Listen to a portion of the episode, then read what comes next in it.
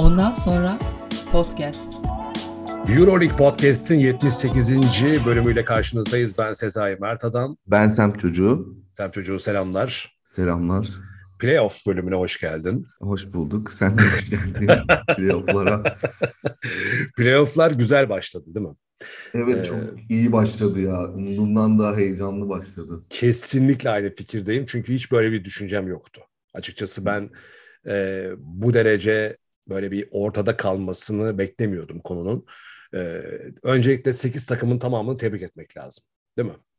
Evet, hepsi çok yani süper oynadılar. Evet, yani e, şey çünkü şeyi bekliyorsun ya böyle ulan rekabet bekliyorsun, çekişme bekliyorsun. Ama ben geçen bölümde e, açıkçası e, biraz böyle şeydim. Ya işte burada çok çekişme olmayacak e, modundaydım. Real Madrid Maccabi eşleşmesi dışında e, diğer üçü böyle olmadığını e, gösterdiler. Özellikle baştan söyleyeyim bana çok takılan oluyor. Öyle mesajlar da alıyorum. Ben yanlış tahminde bulunduğumda ya da ne bileyim tespitim yanlış çıktığında, alakası bir şey çıktığında açık açık söylerim arkadaşlar. Nasıl doğrunun tadını çıkarıyorsam yanlışında affını dilerim. Anadolu Efes'in Milano'ya eleneceğini e, öngörmüştüm. E, şuyuna buyuna bakacağız ama e, baştan söyleyeyim Efes benim ağzıma tokadı yapıştırdı yani iki maçta. Ya ben onu kabul ediyorum hiç öyle bir dünya olmadığını e, ve zaten Demokrat Haber'e yazdığım yazıda da başlığı şöyle attım. Bir şampiyonun yüreğini asla hafife almayın. Ben o şampiyonun yüreğini hafife aldığımı buradan söyleyeyim. Efes taraftarına da buradan e, selamlarımı iletirim. Umarım Final Four'da e, kalacaklar. Şimdi bu maç bu maçı konuşacağız tabii öncelikle. Ee, Jelko Obradovic gündemimize girecek. Çok uzun olmadan e, o önemli bir gelişme çünkü onu biraz semt ucundan dinleyeceğiz. E, ve tabii ki playoff'un diğer 3 eşleşmesinde geride kalan 6 maçın üzerinden bir analiz yaparak e, önümüzdeki haftanın programına bakarak e, ayrılmayı planlıyoruz efendim. Semt Hoca nasıl program güzel mi? Keyifli ya değil mi? Evet evet evet harika. Tamam. Her o şey zaman var. o zaman abi Efes'le başlayalım. Ben Başlayalım. hemen bir giriş yapayım. Şimdi Efes'in ilk maçında hani yazdığım yazıda da aslında bir düşüncemi toparlamıştım Demokrat Haber'deki yazımda.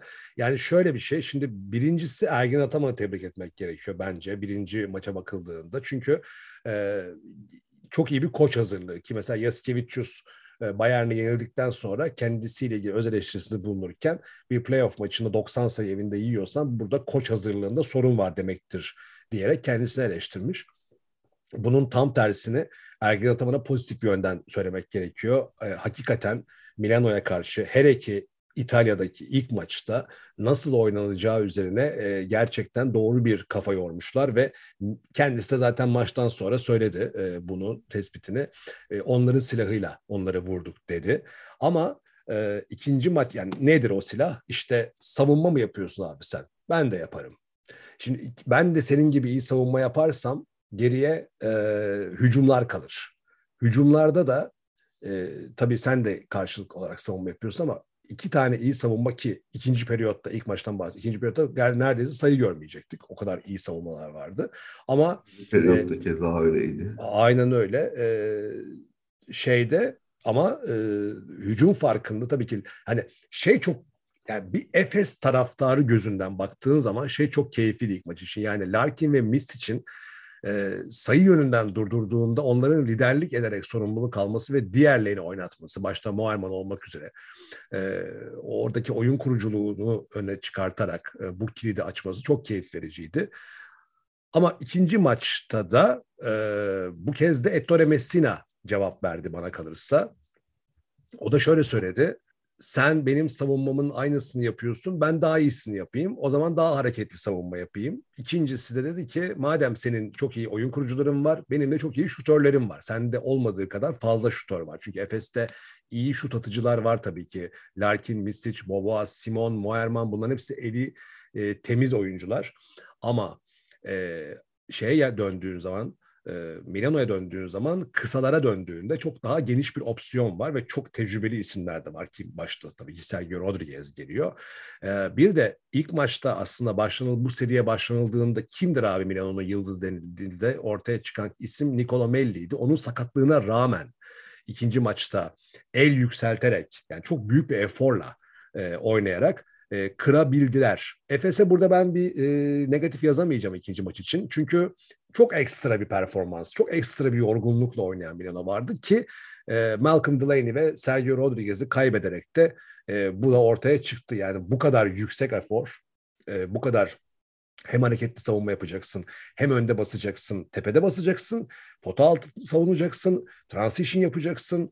Ee, Shavon Shields çok iyi performanslar geldi ama sergileyemeye de bilirdi. Yani bu kadar e, şut ağırlıklı oynayacaksın.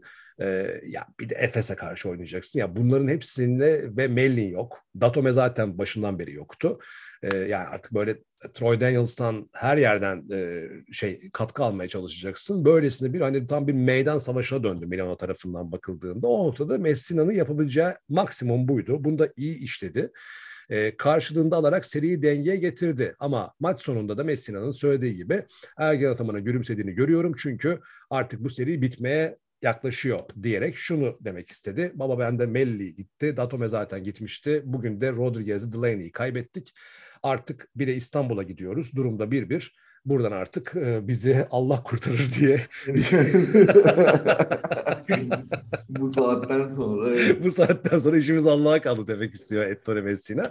Ergen Ataman tabii ya Vasilya Mitz için sakatlığı ile ilgili arkadaşlar açıklama e, ikimiz de baktık Sent Hoca'yla. Açıklama yok. E, herhalde oynayacak. E, Rodriguez yok pardon Delaney gitti. Delaney olmayacak. Serinin sonuna kadar olmayacak. Artık on, hani Final Four'a kalırsa bile. Dördüncü maça yetişebilir. Bir ihtimal.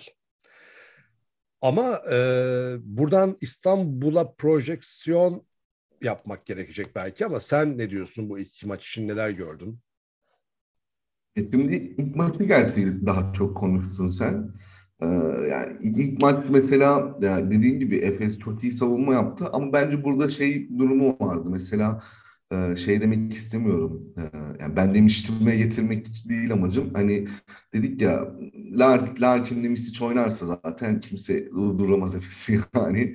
Aynen. İlk maç biraz öyle oldu. Larkin, Misic çok iyi işlediler. Ee, ama ikinci maçta durdurdular onları iyi hareketli savunmayla. Ee, yani ikinci maçta çözüm çözen o oldu ve dediğim gibi çok büyük efor sarf edip çok sert oynadılar. Sertliğin bedelini de iki önemli oyuncusunu kaybederek ödediler zaten. Hı hı. Ee, ama dediğim gibi e, sen, sen de dediğin mesela daha istikrarlı şütörleri var Milano'nun Efes'e göre. Çünkü mesela ikinci maçta Moerman falan kötüydü. Hı hı. Ee, yine yan parçalardan destek gelmedi. Simon Gova ee, yoktu ortada. Hı hı. Yani e, ikinci maçta o eksikleri Milano o an iyi değerlendirdi. Yani maç anında iyi reaksiyon gösterdi. Biraz ikinci maçta Eryen Ataman kopmuştu. Biraz da bence saldı zaten dedi. Yani maçı aldık zaten. Anladın mı hani?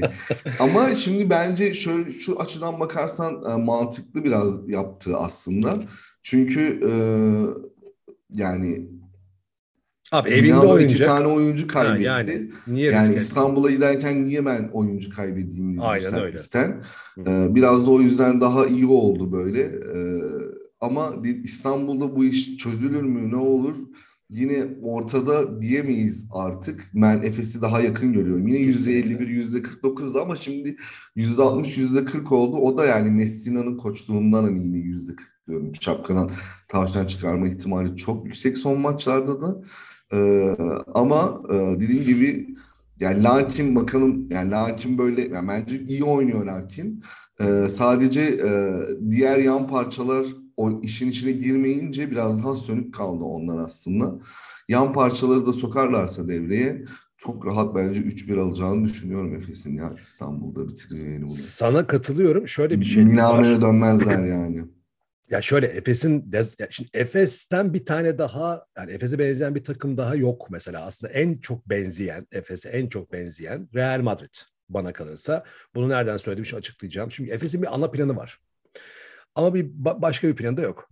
Yani ana plan ne? Larkin ve için rotasyon liderliğinde e, yani oyun kurucu rotasyonu lider. Ki mesela işte bütün normal sezonlarda, bütün normal sezon maçlarında Ataman'ın e, yaptığı şey işte ya Larkin'le ya Misic'le başlayıp ikinci periyottan itibaren rotasyona giriyordu bunlarla. Yani birini tutuyordu sahada. İşler sıkıştığında iki guardla başlıyordu maç içerisindeki sekanslarda. Ama playoff'la beraber ikisini aynı anda başlatarak e, ana planın daha dolu haline geçti. Ana planın e, özelliğine e, işte Shane Larkin ve Vasily Misic'in yapacağı her şeyin diğer yan parçalar tarafından tamamlanması. Kim bunlar? Simon, Boboa, Moerman, Dunstan, Plyce, duruma göre Singleton, duruma göre işte bu sene e, Elijah Bryant gibi.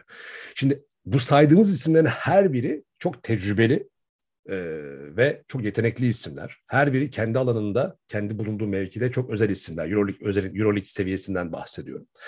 Ama hiçbirisi yani tek başına da olsa, bir arada da olsa e, bir başka planın liderliğini üstlenecek, bir başka opsiyon yaratacak durumda değiller. Bak kendi basketbolculuklarından bahsetmiyorum. Efes'teki durumlarından bahsediyorum. Yani o maçı Plyce'la kurtardık, bu maçı Muermal'la diyeceğim bir şey değil orası. O ancak şöyle oluyor. Larkin'le Mistic'le başladığın plandaki aksamaları birisi toparlamaya başlıyor, birisi düşüyor. Öbürünü atıyorum öbürü biraz daha şey öbürü tamamlıyor daha sonra. Yani Larkin'le Mistic ana planından bozmuyorsun yani orada. E, Milano tarafına baktığında ise böyle bir ana plan yok. Milano tarafında e, çok opsiyon var. Yani bir maçı Sergio Rodriguez tek başına toparlayabilir. Bir maçı Delaney'nin, Shavon Shields'ın, Melli'nin e, performansı götürebilir. Yani şey Milano'da genel olarak bir takım anlayışı var. E, Efes'te ise bir ana plan var. Real Madrid'e niye benzettim? Çünkü Real Madrid'de e, yani takım değişiklikleri oldu. İşte Vincent Poirier gibi, işte Yabusele gibi, işte şimdi her ne kadar kadro dışı kalsa da Thomas Hurtel gibi alttan gelen şeylerle o ana planın yeni oyuncuları geldi. Ama neticede şey oraya biraz değineceğiz. Lasso'nun tarafından bakıldığında Lasso yine ana planının üzerinden değişiklikler yaparak şey yapıyor ama Efes'teki çok unik. Yani Efes'te direkt kişiye bağlı bir ana plan var. Yani o kişilere bağlı bir ana plan var. Bu noktada bence Ettore Messina iki şeye kafa yoracaktır ki bence Efes'i bu saatten sonra devirme ihtimali olan iki tane şey var. Yani e, umarız böyle bir şey olmaz. Ama geçmiş seriden de gördük, serilerden de gördük. Geçen sene Real serisinden de gördük. Bir tanesi işte bu Larkin ve Mitsic üzerinden hem o ana planın stop edilmesi ya da e, yine onunla beraber takımın moralinin bozulması, konsantrasyonunun dağılması çok efekte ediyor Efes'i. Yani çok gördük böyle maçlar. Kafa dağılıyor. Ee, ha bunu bir koç dört tane eksiği varken durum bir biriken İstanbul'da nasıl becerir? Nasıl yapmaya çalışır? Orası soru işareti. Ama e, Efes'in İstanbul'da bu sene pik yapan seyircisinde desteğiyle ki ben ikinci maçı bilet almaya kalktım yine dolmuş bulamadım bilet. E, yani o müthiş taraftar desteğiyle iki maç o tempoyla bence geçen playoff serisinde Real karşısında yapılan sallanmalar e, yapılmayacaktır. E, hani Shane Larkin ve Vasilya Mitsic de artık zaten bu sezon sonrasında bir değişim yaşanacağının e, sinyallerini de veriyorlar. E, oraya sonra gireriz sonraki bölümlerde.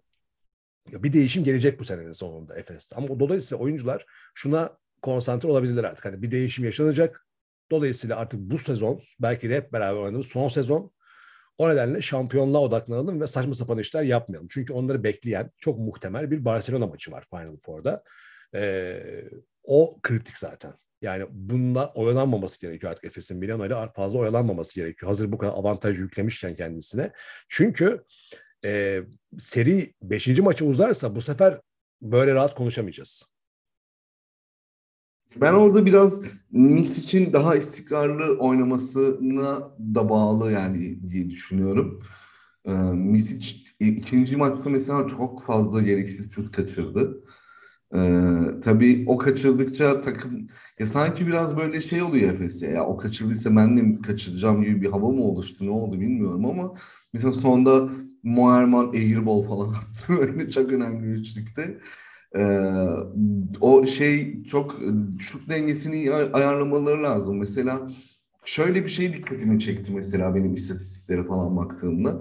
Larkin'le Misic arasında bak çok ağır Larkin'ciyim ben ya. Bu Misic'i sevemedim bir türlü nedense. Sen Fenerbahçe'ye gelme ihtimali e, olduğu o, o konuşulunca daha da sempatik hissettin galiba.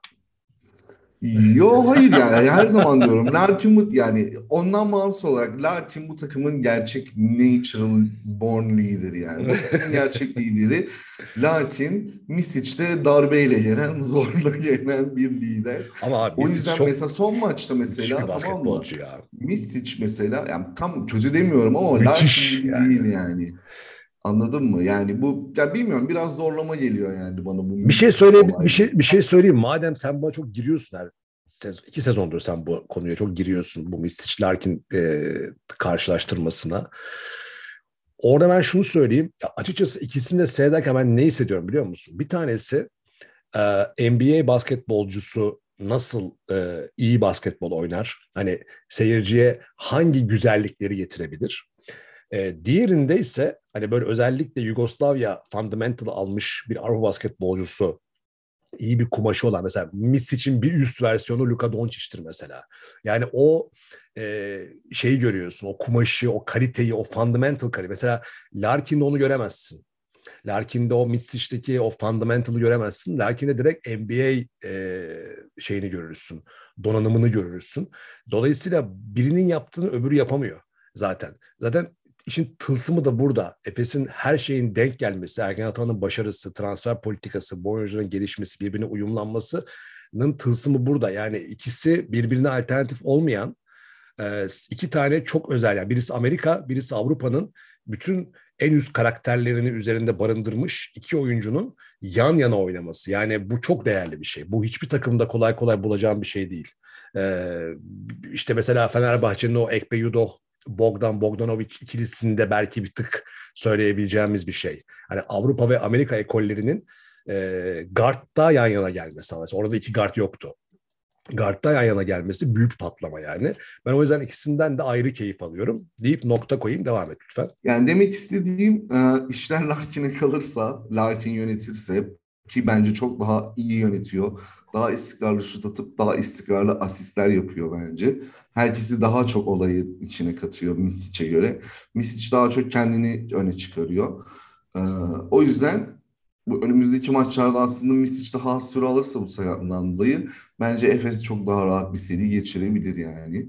Misic'in bu yani bu şut şut yani ben var ya. Larkin'ciyim. İlk başta sevmiyordum Larkin'i aslında ama ne zaman bu Misic zorla sanki darbe yapar gibi takım liderliğini ele almaya çalıştı. Ben Larkinci olmaya başladım çok acayip bir şekilde. Ya o konuyu daha önce konuştuk. Orada ben sana katılmıyorum. Takım liderliği rekabetinin olduğunu düşünüyorum ama sen öyle düşünüyorsun. Ama daha sonra çok konuşuldu biliyorsun. Yorumlar falan da geldi. Tartışmalar da falan döndü onlarla ilgili de. Yani ben Vasilya Mits için e, Larkin tarafından sana şurada katılıyorum. Bu playoff serisi yani şu, en azından şu iki maç için Larkin'in yönetiminde e, elit şutör olarak yer alması, e, eli sıcak yer alması. Hani ben aynen öyle. Yani şeyi ben de katılıyorum sana.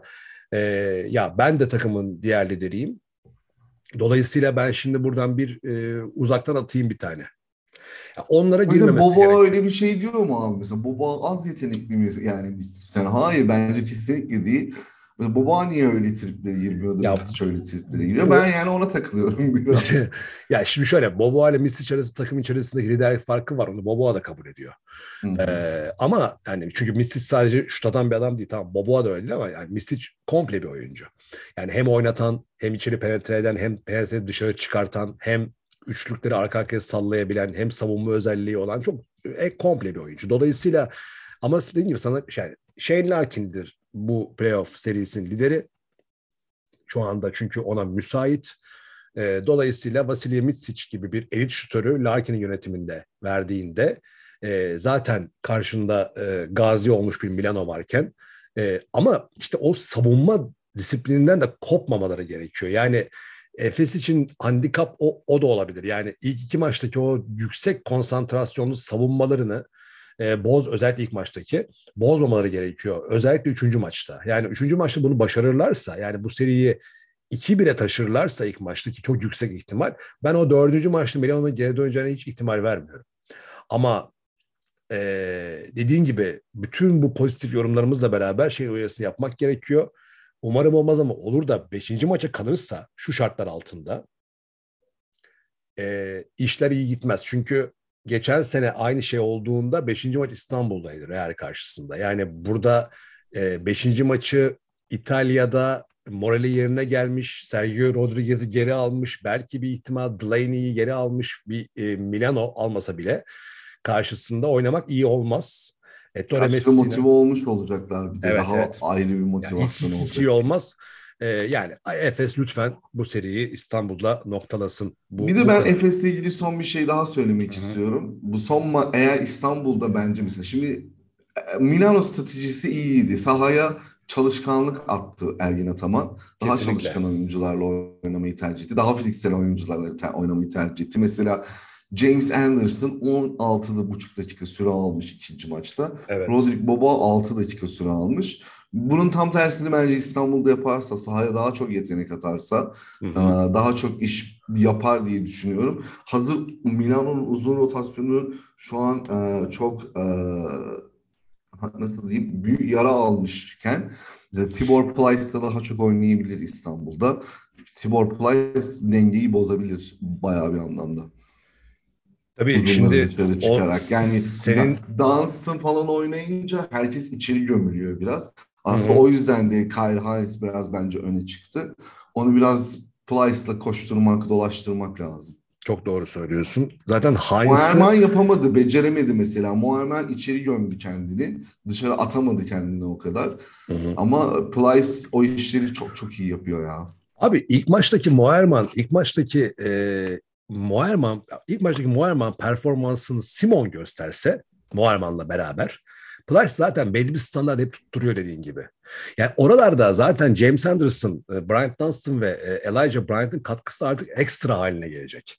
O nedenle yani şey olduğunda yani oynayan bir Moerman, Simon bile bir de Boboa var. Hani oynayan bir Moerman, Simon bile oynayan Larkin Misic'le beraber zaten çok domine ettiriyor seni. Yani Moerman tek başına pota. Plyce'ı düşün bir de yanında. E zaten Simon'u yani Simon veya Boboa'dan biri bile yetiyor ya Larkin Misic'in yanına. Yani o zaman zaten hiç şansı kalmıyor rakibin yani. Ne yaparsan yap artık. Ya ee, o yüzden bence yani ikinci maç yetenek sahaya sürmeli ve Misic abimizin biraz diğer takım arkadaşlarını oyuna sokması lazım bir şekilde. Evet ve e, senin söylediğine şuradan bağlamak istiyorum. Diğer diğer maçlara geçelim. E, yani playofflarda e, baş antrenör tecrübesinin de ne kadar değerli olduğunu görüyoruz aslında. E, bunların başında işte Ergin Ataman geliyor. Diğeri Ettore Messina deminden beri konuştuk. Mesela Ergin Ataman'ın özellikle dediğin çok güzel bir tespit. Yani çalışkanları içeri atıp yetenekleri daha ya yeteneklere şu mesajı veriyor. Diyor ki abi oynayacaksanız oynayın. Yani Boboa'yı mesela iki defa ya bir ya iki defa yaptı bunu. Aldı oyuna atamadı çıkarttı. Yani dedi ki baba sen atacaksın yani.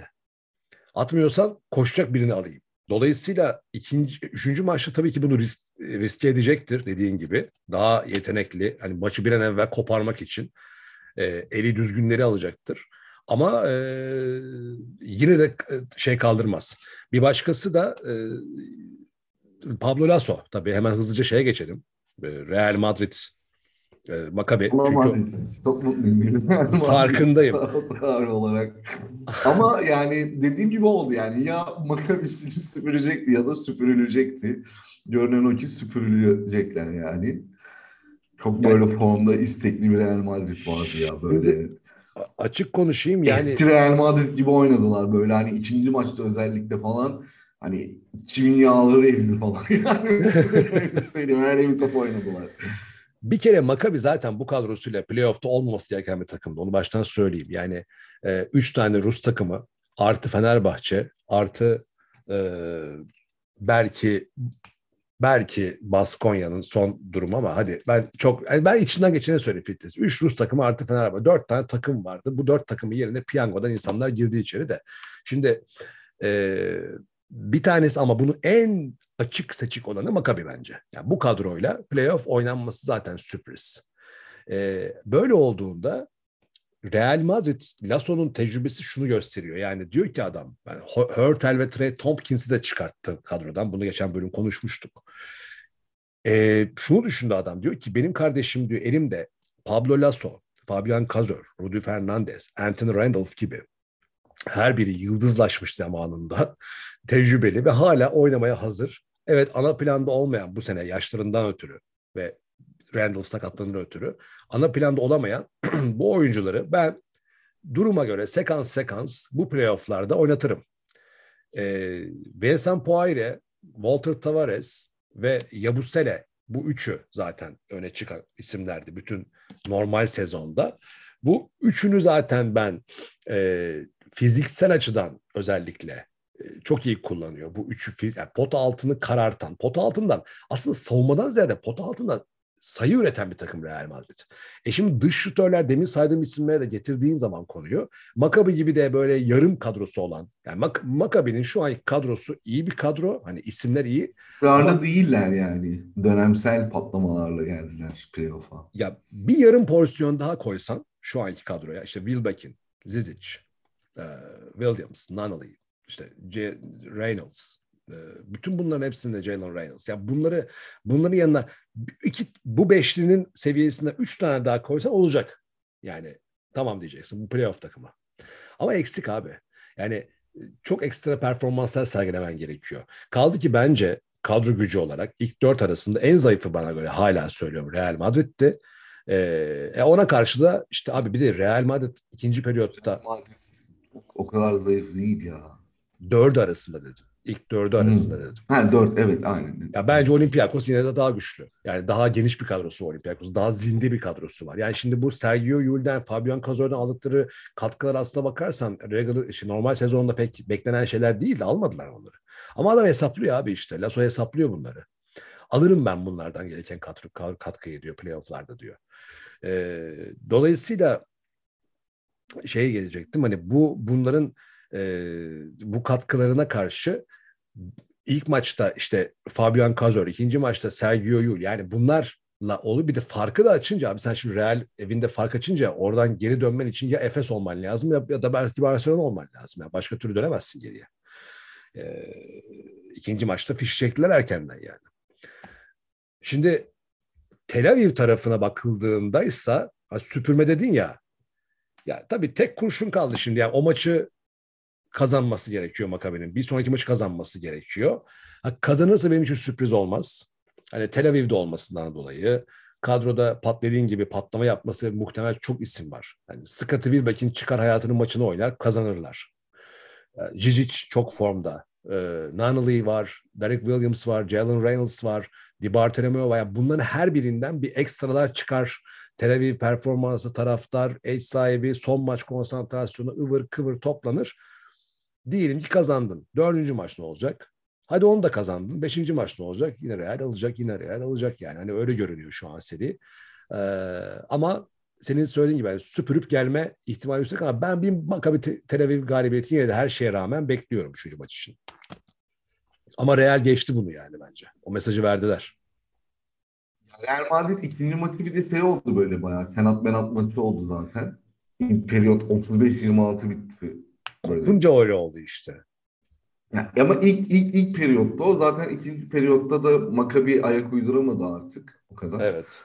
E, uyduramazsın işte öyle. Geri dönmen Sonra için. Sonra devreye Tavares Mavares zaten gidince Power yani gidince iyice bitti yani. Ha bir de Dizic çok ezildi ya orada Reynolds'la ikisini ezdiler ya. Yine de iyiler ama. Yani iyi oyuncu, çok iyi oyuncular. Mesela Türkiye'de Efes'e, Fenerbahçe'ye, e, diğer takımlara falan gelmesini isteriz bu isimlerin. E, gayet. Tabii canım Zizic gelsin bize yani mesela şu an sorunu mevzini çözer yani Zizic. Kafamız rahat Veseli'yle ikisi oynar işte Veseli onu yetiştirir. Dur dur Fenerbahçe gibi bu bölüm Fenerbahçe Neyse evet Fener'e girmiyoruz bu bölüm Fenerbahçe yok arkadaşlar. Yok Fenerbahçe playoff'lara e, katılamadı ceza olarak hiçbir şekilde Fenerbahçe'den bahsetmiyoruz bu bölüm. Devam edelim. Devam Şimdi, edelim abi. Olimpiyakos evet. Monaco, Monaco eşleşmesi de galiba şu anda dört eşleşme arasında bana kalırsa en ortada evet, seri haline evet. geldi. E, çünkü ya Monaco'da Mike James ve saz arkadaşlarının böyle bir hamle yapması zaten bekleniyor yani. Tam pimi çekilmiş el bombası yani Monaco. Çünkü ben, be- ben bekliyordum. bekleniyordu. Yani. Bekleniyordu. Yani şimdi şöyle Olympiakos'ta Real Madrid benzetmemin sebebi şu. Yani baktığın zaman abi kadroya önüne geldi mesela liste. Hiçbir şey bilmiyorsun. Yani hiçbir şey bilmiyorsak yani biliyorsun Euroligi diyelim ki tanıyorsun oyuncuları filan. Sonra da diyorlar ki abi Olympiakos kadrosu bu. Real Madrid'in kadrosu bu. Hani bu anlamda söyledim hep bütün sezon boyunca. Şimdi Olympiakos'un kadrosuna baktığın zaman da şey diyemiyorsun vay bunlar uçarlar diyemiyorsun. Ama diyorsun ki abi iyi oynatırlarsa, iyi oynarsa bu kadro iş yapar diyorsun. Ama iş yapar diyorsun. Uçar diyemiyorsun. Yani hele ki sen ona desen ki abi bunlar e, Final Four yapacaklar. Hatta final oynayacaklar filan derse yok abi abartma dersin yani. Bunları geçecek bir kadromuz çıkar yani Euroleague'den dersin. Şimdi bunu nasıl hep tolere ettiler bugüne kadar? Takım oyunu hep konuştuk. İşte Sasha Vezenkov oynadı, Lukas oynadı, Volkap oynadı, Printesis, Papa Nikolaou, Falm, Tyle Dorsey yani bir sürü opsiyonlar hep iyi oynadılar. İlk maçta da bunu yaptılar. Ama ikinci yani Monaco orada bence biraz biraz da koç farkın, faktörü de var bana kalırsa. Yani kesinlikle Bart Stokas'ın e, Sasha Obradoviç'ten e, daha iyi bir koç olduğunu söyleyebiliriz. Şimdi ama ikinci maçta bana kalırsa Mike James de şey demiş olabilir yani e, koça. E, baba bana bıraksana ya şeyi. aynen. Aynen. aynen. Baba sen bu maçı bana bırak gerisine karışma diye. Kesinlikle. Aynı şeyi ben de hissettim ya. Yani şey dedi galiba. Abi sen senin bu kafayı olmayacak. Yani. yani bana bırak dedi. Ben bu Antiusic'i de oynatırım. Matiunas'ı da oynatırım e, Hall'u da oynatırım falan. Yani iyi oyuncular var çünkü Bacon var. Yani iyi oyuncular hakikaten var Monaco'da. Bir de ben oynayayım dedi yani Mike Chen. Çünkü bunlar beni oynatmayacaklar. Ee, Olympiakos'un tek konsantrasyon tabii haliyle o çünkü Olympiakos yani, hücumda. Bir de onları mesela Mike James çok iyi değerlendiriyor ya. Mesela o o o şeyler daha çok hoşuma gidiyor yani. Üç kişi ona bassın falan istiyor yani Mike James tabii, zaten tabii. böyle. Onu da yakaladı mı işte ikinci maçtaki gibi paramparça ediyor ya rakibi. Çok doğru bir şey söyledin. Çünkü bak Shane Larkin, Vasilya Misic, Mike James, Nikola Mirotic ve Jan Veseli. Yani bu beşi bence Euroleague'in en elit. Ya yani bu beş oyuncuyu sen onlar için yapılmış bak onlara yapılmış bir savunma planı durduramazsın. O onların oynadığı takım yani onların oynattığı oyuna bir savunma planıyla durdur. Etkisini azaltabilirsin. Yine durduramazsın ama etkisini azaltabilirsin. Mike James'in durduğu maçlara bak. Ee, mesela aklıma şey geliyor. Fenerbahçe ile CSK'da oynadığı zaman durduğu maçlar vardı mesela. Hiç verim alamadığı maçlar vardı. Yani oralarda bakıyorsun abi Mike James'e uygulanan bir savunma yoktu yani. yani. Orada şey vardı. Takımın kendi uygulamış olduğu savunma, kendi uygulamış olduğu hücumun etkisinden yani etkileniyor şey Mike James. Orada etkisi azalıyor.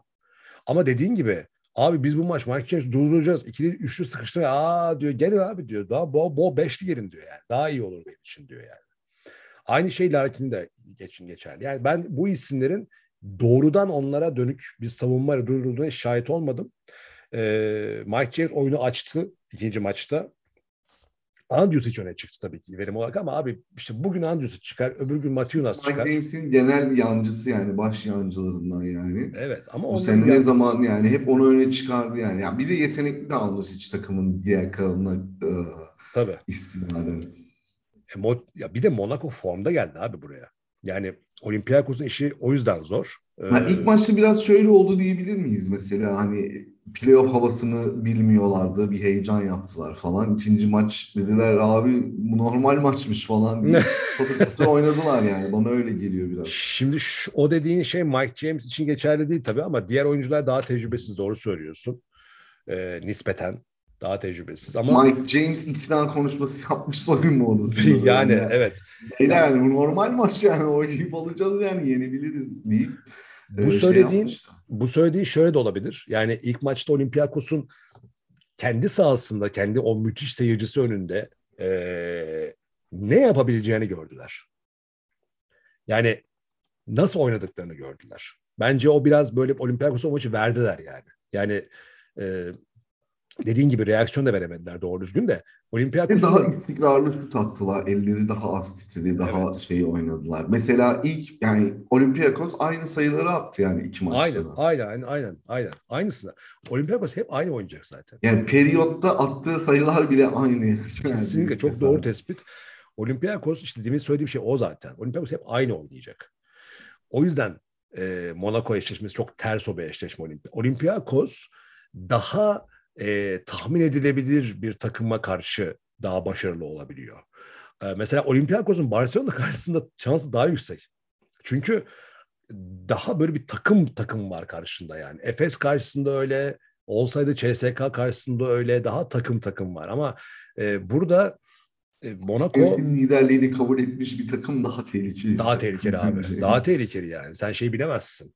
Ha bir de sahasında özellikle Euro Cup zamanlarından sen bilirsin Euro Cup zamanlarından e, sahasında maç kaybetmeyen bir takımdı Monaco. Yani orada ayrı bir atmosfer var. Yani 3-1'le ile Ali Samiyan ortamı yaratıyorlar. Aynen yani 3-1'le gidebilirler. Yani bu 3-1'e teşekkür edip Olympiakos'u gönderebilirler de. Beşinci maçta Olympiakos alır ama. Onu da söyleyeyim. Beşinci maça kalırsa Olympiakos bir şekilde o taraftar desteği ve tecrübesiyle e, çünkü orada da çok tecrübeli oyuncular var abi. Kostas Sulkas, Papa Nikolaou, Printes çok tecrübeli isimler yani. Orada aynı Real Madrid gibi e, o isimler devreye girip bu işi orada bitirirler. Monaco biraz enerji konusunda Monaco önde ya biraz. Ya işte beşinci maç, beşinci maçta Olympiakos'ta ama iş Fransa'da şeyde ya biter. Ben Fransa'da işin çözüleceğini düşünüyorum Monaco lehine. Hani en en kötü beşinci maçta alır Monaco. Hala Monaco'nun arkasındayım. Ben Fransa'da Monaco, Yunanistan'da Olympiakos diyorum. Yani orada 3-1 Olympiakos'un 3-1 yapması çok zor. Hemen hemen imkansız ama e, 3-1 orada yaparsa Monaco yapar. Ama 2-2 ile dönerse Atina'ya e, Olympiakos e, alır diyorum. Bakalım bu tahminlerimizi de bir sonraki hafta bakarız duruma. Ve son olarak bütün Türkiye halkının özellikle Fenerbahçe taraftarının e, sevgilisi Andrea Trinchieri, Yasikevicius'u Pavo Baragliano'da da devirdi. Herkesin ismin yağlarını eritti.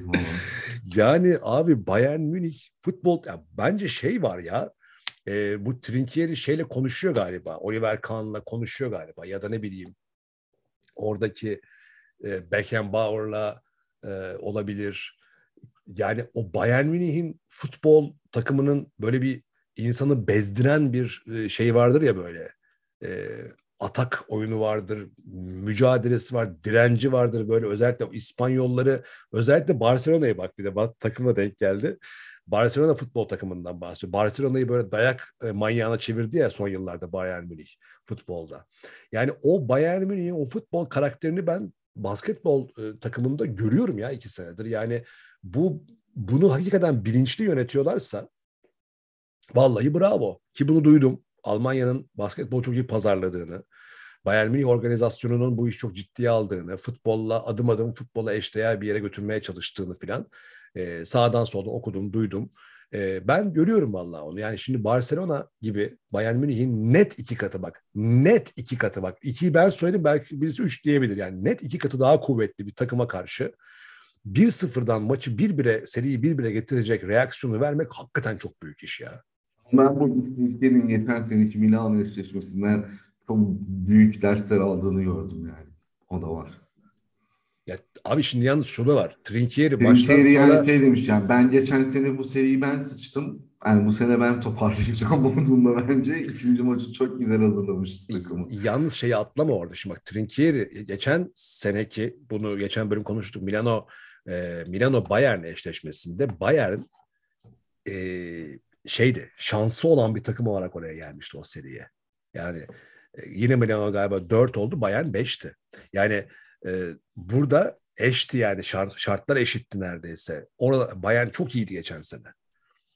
Ve Trinkieri e, ekip şunu düşündü yani biz Milano'yu geçeriz abi. Ki geçen seneki Milano da bu senekinin bir tık daha aşağıdaydı. Yani daha oturmamıştı tabii ki. Aynen. Yani o kadar güç favori değildi. Yani dolayısıyla orada dediğin Trinkieri yaptığı eleştirilere karşı çıkmıyorum. Ama orada 3-2 bitti. Son topta bitti abi. Ma- maç bitiyordu. Müthiş bir seriydi Her hatırla. maç son topta bitti ama Trinkieri hatalarıyla bitti. Ama yok şeyde hatırla tamam hatası vardı bazı maçlarda ama şey vardı bir de yani 7 10 sayı 11 sayı farkla bitirmek üzere Milan artık seriyi 11 sayıdan maçın son işte bir dakikası içerisinde 11 sayıdan getirdiler hala yani getir öyle bir seriydi o. Ama şimdi burada zaten neyin ne olduğunu birinci maçın sonunda Trinkieri söyledi. Kaybedecek bir şeyimiz yok dedi. Yani şimdi burada hiç kimse orada mesela üzülmüştür herkes. Yani ulan elerdik Milano'yu bir de bir Final Four yaşardık. Ne güzel playoff yaşadık hayatımızda. Bir de şimdi Final Four geliyordu. Hay Allah dedin. Ama şimdi burada elensen Eyvallah abi zaten biz playoff yapar, yapar mıyız, yapmaz mıyız o bile belli değildi bu sene. Bir de üstüne zaten bir numaralı favoriyle eşleştik. Barcelona ile eşleştik. Normal abi kaybedersin kafasında. Şimdi Trinkieri bunu avantaja çevirdi. İlk maçta onu Yasikevicius bence onu atladı. Yani Yasikevicius şeyi atladı. Birinci maçtan sonra ikinciye giderken Trinkieri söyledi. Kaybedecek bir şeyim yok dedi. Başım ağrımaz dedi yani 3-0'la. Ben süpürsen sen benim başım ağrımaz. O yüzden ben dedi bu maça, ikinci maça varımı yoğumu koyacağım dedi. Dedi oyuncu da öyle oynattı. Müthiş bir e, şeydi yani. E, ama o şutların girmesi neydi abi böyle yani atanın herkes sokuyor. Herkes sokuyor. Yani öyle böyle değil. E, Çok mücadele yani şans mücadelelerinin yanında oluyor her zaman. De, doğru doğru doğru evet o isteyenin isteyenin eli ısınıyor. Öyle bir şey var hmm. basketbolda. Hakikaten isteyenin eli ısınıyor ama çok enteresan şutlar da girdi be abi. O Obst'un attığı üçlükler falan neydi abi ilk Evet. Abi, neydi o? işte bir, o da abartı yani. yani. falan böyle. İnsan Barcelona'da olsan saçını başını yolarsın abi yeter lan bu ne dersin. Ay iyi artık adam böyle Obst'un sonra bir asisti vardı. Birisi daha attı. Şişko mu? Tam bir Fenerbahçe yenilgisi aldı ya Barcelona. yani.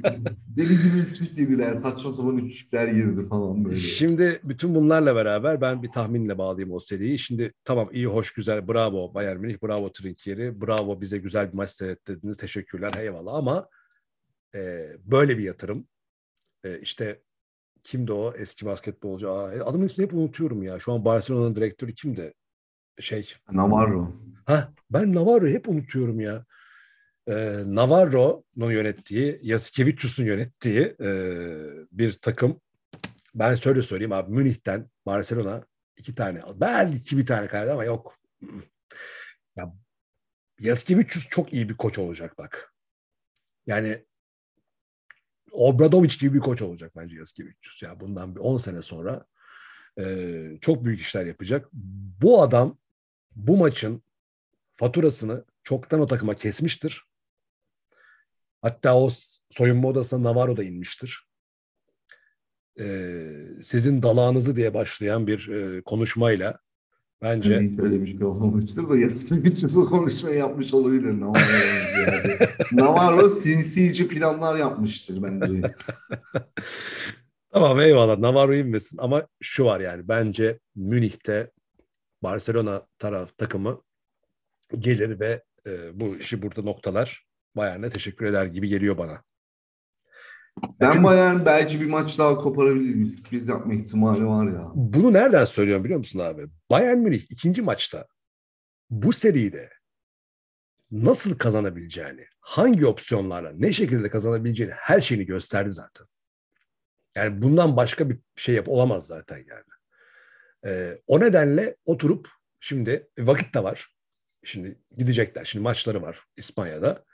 E, oradan çıkıp gidecekler. Zaten maçta şeyde salı günü. Yani işte yarın orada olacaklar. Dolayısıyla e, çoktan dersler çalışılmıştır. O nedenle e, ben öyle düşünüyorum. Ha diyelim ki Almanya'da bir maç koparttılar. Bayern Münih Barcelona'yı 3-1 ile sürklase ederse zaten bu sezonun en büyük sürprizi olur. Yani belki de son 3 sezonun en büyük sürprizi olur. Çünkü yanlış hatırlamıyorsam e, son iki sezon hani koronavirüs e, sezonunu da geç atla. Ondan önceki sezonu düşün. Öyle büyük bir sürpriz yok. Yani Bayern Barcelona'yı bu senede geçip Final Four yaparsa 3 sezonun en büyük sürprizini izaya atar. Onu bir yana koyalım. Ama onun dışında oradan Bayern bir tane maç da alsa e, İspanya'da yine olmaz. Yani bence çok keyifli bir Barcelona Bayern ikinci maçı seyretmiş olduk. Bu serinin en tat, tatlı maçı. İnşallah 5 maç uzar ya. Abi 5 maçı uzarsa da Barcelona bırakmaz. Geçen sene Zenit'te de aynı şey oldu. Asıl Zenit zorladı geçen sene Barcelona'yı. Hayır ben şey Bayern Münih'i alır demiyorum. Ya 5 maçı uzasın da güzel bir şey. Güzel, izleyin. güzel, güzel, güzel maç. Güzel maçlar ama yani Nikola Mirotic'in, Dante Exum'un, Nikolatis'in, hatta Sertaç'ın, Alex Abrines'in falan artık böyle ama özellikle Mirotic'in ya Mirotic'in Barcelona taraftarına borcu var ya. Evet. Vallahi yani şimdi burada Barcelona taraftarlığı yaptırmayın bana yani. Öyle bir taraftarlığım yok da. Hani o gözle baktığın zaman hakikaten borcum var dersin yani. Hani e, tamam iyi star yani normal sezonda iyi gidiyorsunuz onu yapıyor ama abi bu buralarda o kazandığınız paralar buralarda. Geçen sene Efes Barcelona finalinde e, Mirotic sahada yoktu. E şimdi Barcelona taraftarı sorar. Babacım sen burada yoksan nerede olacaksın başka diye, diye yani. Sana o kadar parayı niye veriyorlar? E ben normal sezonda birinci oldum. Yani bana ne normal sezonda sen olma Etki yani. anlamında çok az etkisi oluyor yani. Skor üretiyor, her maç 16-20 sayı atıyor ama maça yani Shane Larkin 10 sayı atıp daha çok ağırlık koyabiliyor yani. Harikasın işte. Tam da bundan bahsediyorum. Peki. Yani Will e, Clyburn daha çok ağırlık koyabilir kesinlikle. ondan An- bence. ya Ama- Brandon Davis daha çok etki, etki ediyor bazen ya. Evet. Bazen. Yani mesela o girdiğinde işin içine Brandon Davis karşı takım falan bir çöküyor, Ya şey süper yapıyor, ya. ağırlığını koyuyor. Aa, Hani ben evet. buradayım diyor anladın mı? Ya bir şey söyleyeyim mi? Bak şöyle bir takım. Abi ne güzel olur.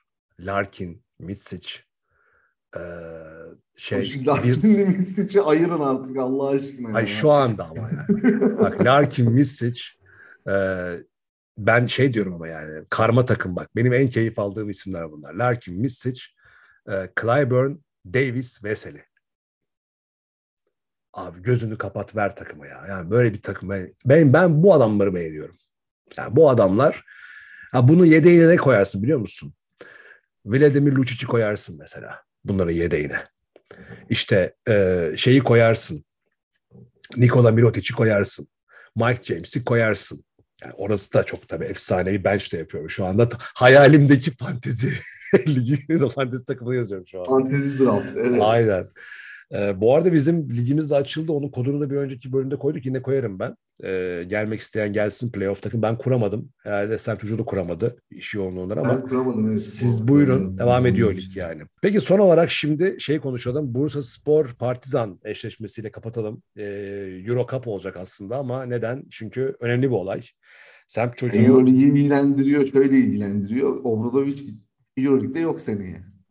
Yok şampiyon olursa gelir şeye. Ee, Adriyatik Ligi'nde şampiyon olursa gelir. Diyorsun peki. Evet evet. Yani Adriyatik Ligi'nden bir kontenjan veriyorlar. Ee, eğer Partizan şampiyon olursa e, şey yapar, gelir. Kızıl Yıldız eğer şey yapsaydı, playoff yapsaydı bu sene orası biraz karışırdı. İşler karışırdı orada. Şimdi abi önümüzdeki sene Euroleague'de ne olacağıyla ilgili bence şu an bir şey konuşmayalım. Çünkü ne o hakikaten kimse bilmiyor ne olacağını. Yani e, bir kere Rus takımları mevzusu var. E, onlar ne olacak? Çes yani Rus takımlarını da geçtim. CSK var A lisanslı. Onun geleceği belli değil. Yani orası çok karışacak. Yani yazın çok büyük kavga var. Çok büyük. Yani bugüne kadar olmadığı kadar büyük kavga olacak Euroleague'de. Ee, çok hamle olacak ama evet buyur. En az şunu söyleyebiliriz ama dediğin doğru.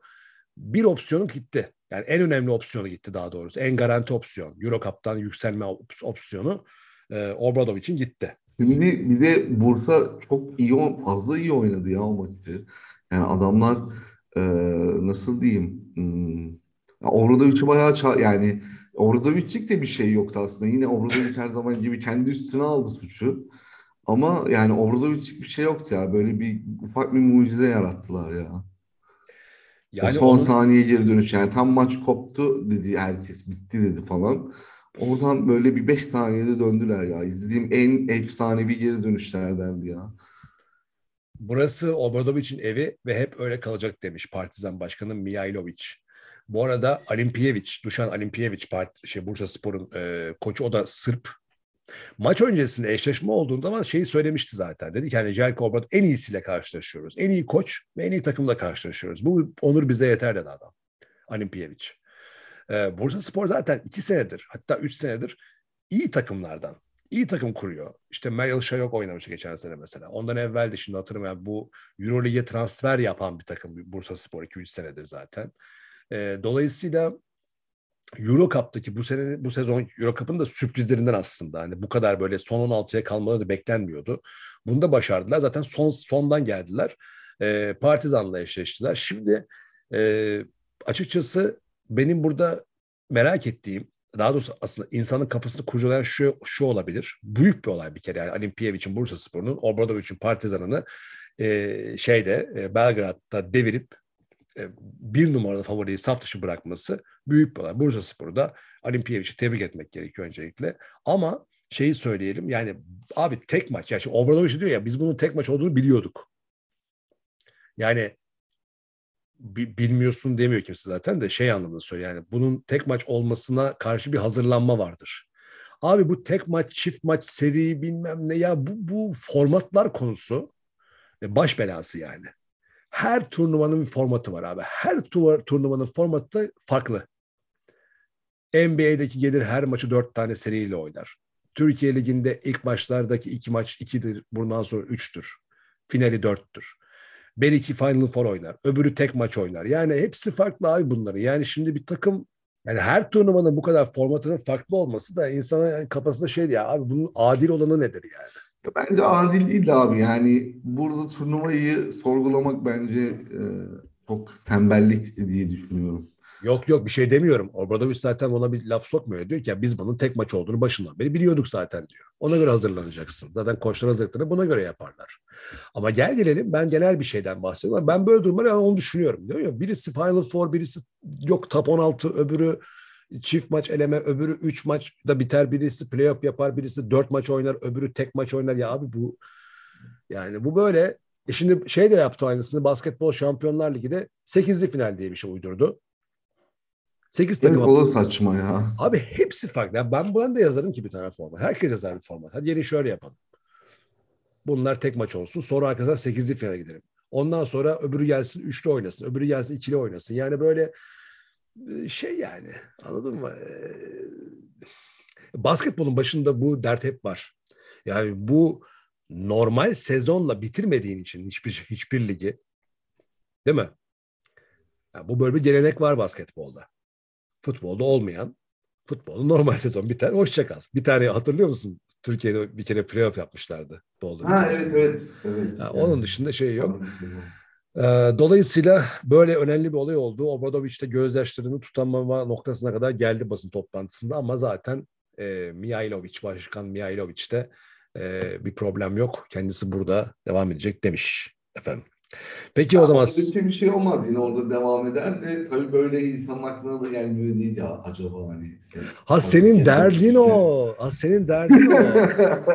ha, pardon ben onu düşünmedim. Hmm. Ha senin derdin oymuş. Ha sen diyorsun ki Obradoviç Partizan'dan da Euroleague'e atlayamazsa 3 yıllık kontratının 2 yıllık kalan kısmını terminate edip Fenerbahçe'ye gelirim ben. Gelmez bence de. Gelmesin Aziz abi Yıldırım zaten. olsa getirir. abi gelmesin zaten. Bak bu konuyu yine neyse bu konuyu e, neyse Fenerbahçe konuşuruz. Sezon sonu bölümümüzde konuşuruz. Fenerbahçe evet. yasaktı zaten biliyorsun. Tutamadı yine kendini. Peki efendim o zaman e, burada noktalayalım. Sem çocuğu güzel ve tempolu bir muhabbetimiz oldu playoff'larda. Aynen. E, efendim, Bu arada Bursa'nın bunu başarmış olması son bir şey ekleyeceğim ve kapatacağım bizim ligin aslında kalitesi ne kadar arttığını gösteriyor. Mesela daha önceden hep gördük ya işte İspanya'dan saçma sapan takımlar geliyor işte eliyor bizi falan filan. Şimdi artık bu ufak çup takımları bunları yapmaya başladı. Güzel yani böyle şeyler. Çok doğru söylüyorsun. Zaten daha önce bunun altını çizmiştik. Ee, ama sorun şeyde yerli oyuncu yetiştirme konusunda evet, hala, hala yerli oyuncu yetiştiremiyoruz. Ee, bu da öyle bir ayrı bir problem ama şey tarafında lig kalitesi açısından bakıldığında ama ben şuna inanıyorum abi. Ben de ona bir son bir söz, söz söyleyeyim. Yani şimdi senin ligin iyiyse yani senin ligin şu anda Avrupa'nın en iyi iki liginden biri. Yani birisi İspanya, biri Türkiye. Bunu açık konuşmak. İtalya'dan daha iyi Türkiye. Yani e, Yunanistan'dan da daha iyi. Dolayısıyla hadi 5 lig diyelim. Yani sen eğer bu elit ligler arasında soktuysan ligini peşine şey de gelir. Yani bunu oturtabilir, oturtabilirsen eğer, bunu gelenek haline getirirsen eğer peşine yerli oyuncu gelmeye başlar. Örnek vereyim, futbol tarafından örnek vereyim. Mesela İngiltere'de sürekli yabancı oyuncular vardı. İspanya'da sürekli yabancı oyuncular vardı ama İspanya ve İngiltere Ligi hep hep şeydeydi. En üst seviyedeydi futbolda. Ama bu devamında İngiltere ve İspanya'ya iyi milli takımlar olarak da dönme olana yarattı. Yani bugün baktığınız zaman iyi bir İspanya zaten koptu gitti. İngiltere de o noktaya geldi. Yani liginin iyi olması birinci şart bence. Burada yabancı sınırlaması gibi yanlış tartışmalara gidiyorlar. Hiç alakası yok. Öncelikle senin liginin takımları iyi olmalı ki senin ülkendeki yerli oyuncunun hemen yanı başında uluslararası rekabetin olduğu bir alan yaratmış olacaksın çünkü böyle yaparak. Ama senin ligin iyi değilse o zaman da oyuncu ihracatı yaratacak bir pazarın olması lazım. Fransa'nın yaptığı gibi, Brezilya'nın yaptığı gibi. O da yoksa yapacak bir şey yok. O yüzden en azından senin böyle bir oyuncu ihracatı planında olmadığı için, hiçbir planında olmadığı için bari en azından eğrisi doğrusa denk geldi de şu lig iyi bir noktaya geldi. Kalite yönden en azından. Bu da bence devamında iyi bir milli takıma. Ki milli takım iyi. Daha da iyi olacaktır. Ergin Ataman da yeni milli takımı. Onları da konuşuruz sezon sonu final bölümünde. evet. tamam o zaman e, Semfür'ü teşekkür ederiz. E, ağzına sağlık. teşekkür ederim. Sağ ol abi. Salı, çarşamba, perşembe, cuma yine playoff maçlarıyla devam ediyoruz. Sonrasında yine buradayız efendim. E, sağlıcakla kalın, esen kalın. Ben Sezai Mert Adam. Ben Sem Çetin. Hoşçakalın. Esen kalın, hoşça kalın. Ondan sonra podcast.